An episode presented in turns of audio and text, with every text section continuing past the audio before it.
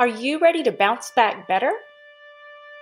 Hey guys, Sarah K. Ramsey here to help you find love and success after a toxic relationship so you can design a life you're actually excited about living.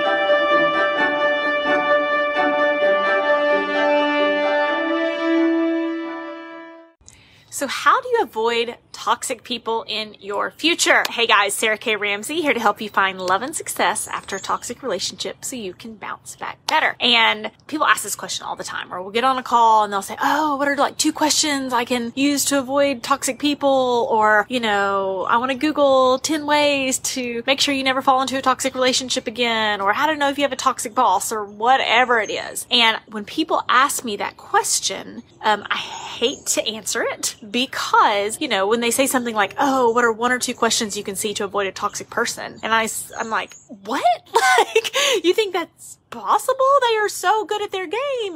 Um, and I never want to give bad advice. So I'd rather give no advice than bad advice. But I've really been streamlining kind of how I would answer that question in the future. Of client calls this week where this subject came up. I actually did like five client calls in a row and this analogy kept coming up over and over and over again. I want to share it with you. Okay. I want you to imagine there's a cup. Okay. And the toxic person is the cup. And they keep saying, I'm thirsty. You need to pour water in my cup. So first you, you know, pour tap water. Then you pour filtered water. And that, that doesn't work either. Then you get, you know, this incredible water from Fiji and that doesn't work either. And then you try salt water and that doesn't work. And then you try coffee mixed with water because that's kind of water and that doesn't work. And then you try Kool-Aid mixed with water and that doesn't work. And then you try lemons mixed with water and that doesn't work and that doesn't work and that doesn't work and that doesn't work and that doesn't work. And no matter what type of water you put in the cup, it doesn't work.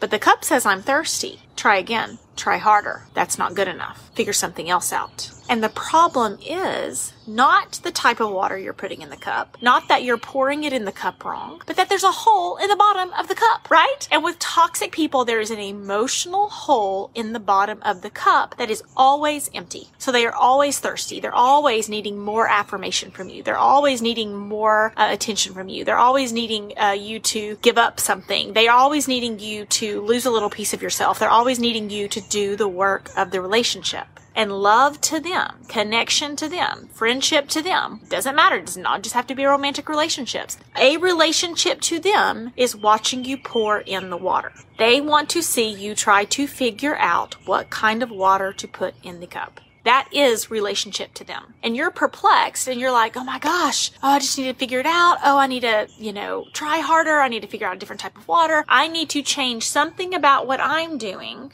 to fix their thirst. But the problem is the hole in the bottom of the cup. And the only person that can fix the hole in the bottom of the cup is the toxic person. You cannot do the work of filling their holes in their soul, right?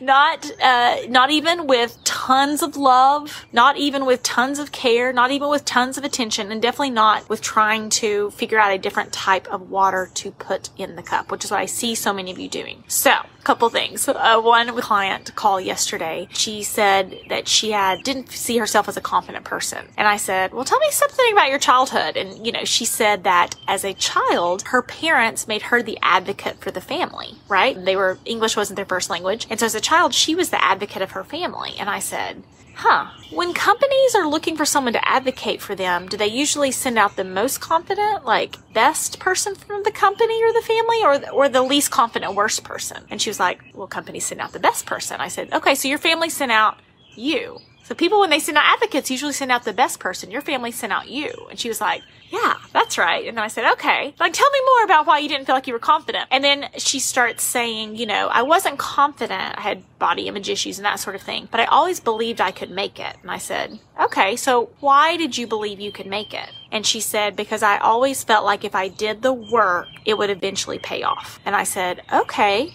and then she described calculus, right? Her, her calculus homework in her calculus class, where eventually she put in the work and she got the A. And I said, okay, can you tell me about your toxic relationship?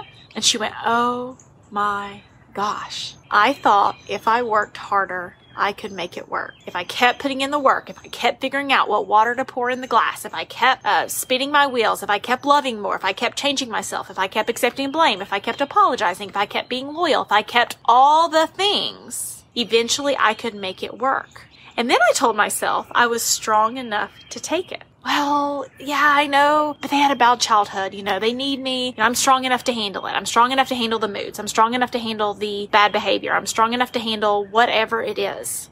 And if you are strong enough to handle the exhaustion of constantly pouring water in that cup, despite there being a hole, if you can use that energy to use to build your own life, to build a future. You can use the energy to be strong enough to, you know, take it or to be brave enough to change it. It doesn't take more energy to build a new life. It honestly takes less energy. You guys, if you've lived in that toxic relationship and constantly finding ways to pour water in the cup, there's nothing more exhausting. The finish line keeps moving. You keep figuring out, oh, if I can just do this. And it never gets to this. You never feel like you are winning because there is a hole at the bottom of the cup. So if you enter a new relationship, you, you're with friends, you're with coworkers, you're with whoever, and you feel as if you're constantly trying to figure out what kind of water to put in the cup, and it always drains out the bottom, that is your red flag. That is a red flag you cannot ignore because you are doing the work of the relationship and they are always thirsty because they're not able to fill their own cup,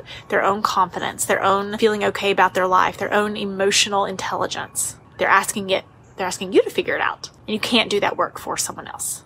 So I hope that helps and I hope you have a great day.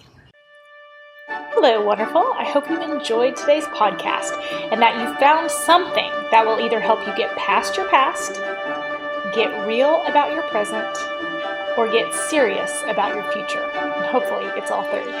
If you're not already in my Facebook group, Finding Love and Success After a Toxic Relationship, consider this your invitation. There are tons of lives, tons of tips and tricks to help you bounce back better. Have a great day.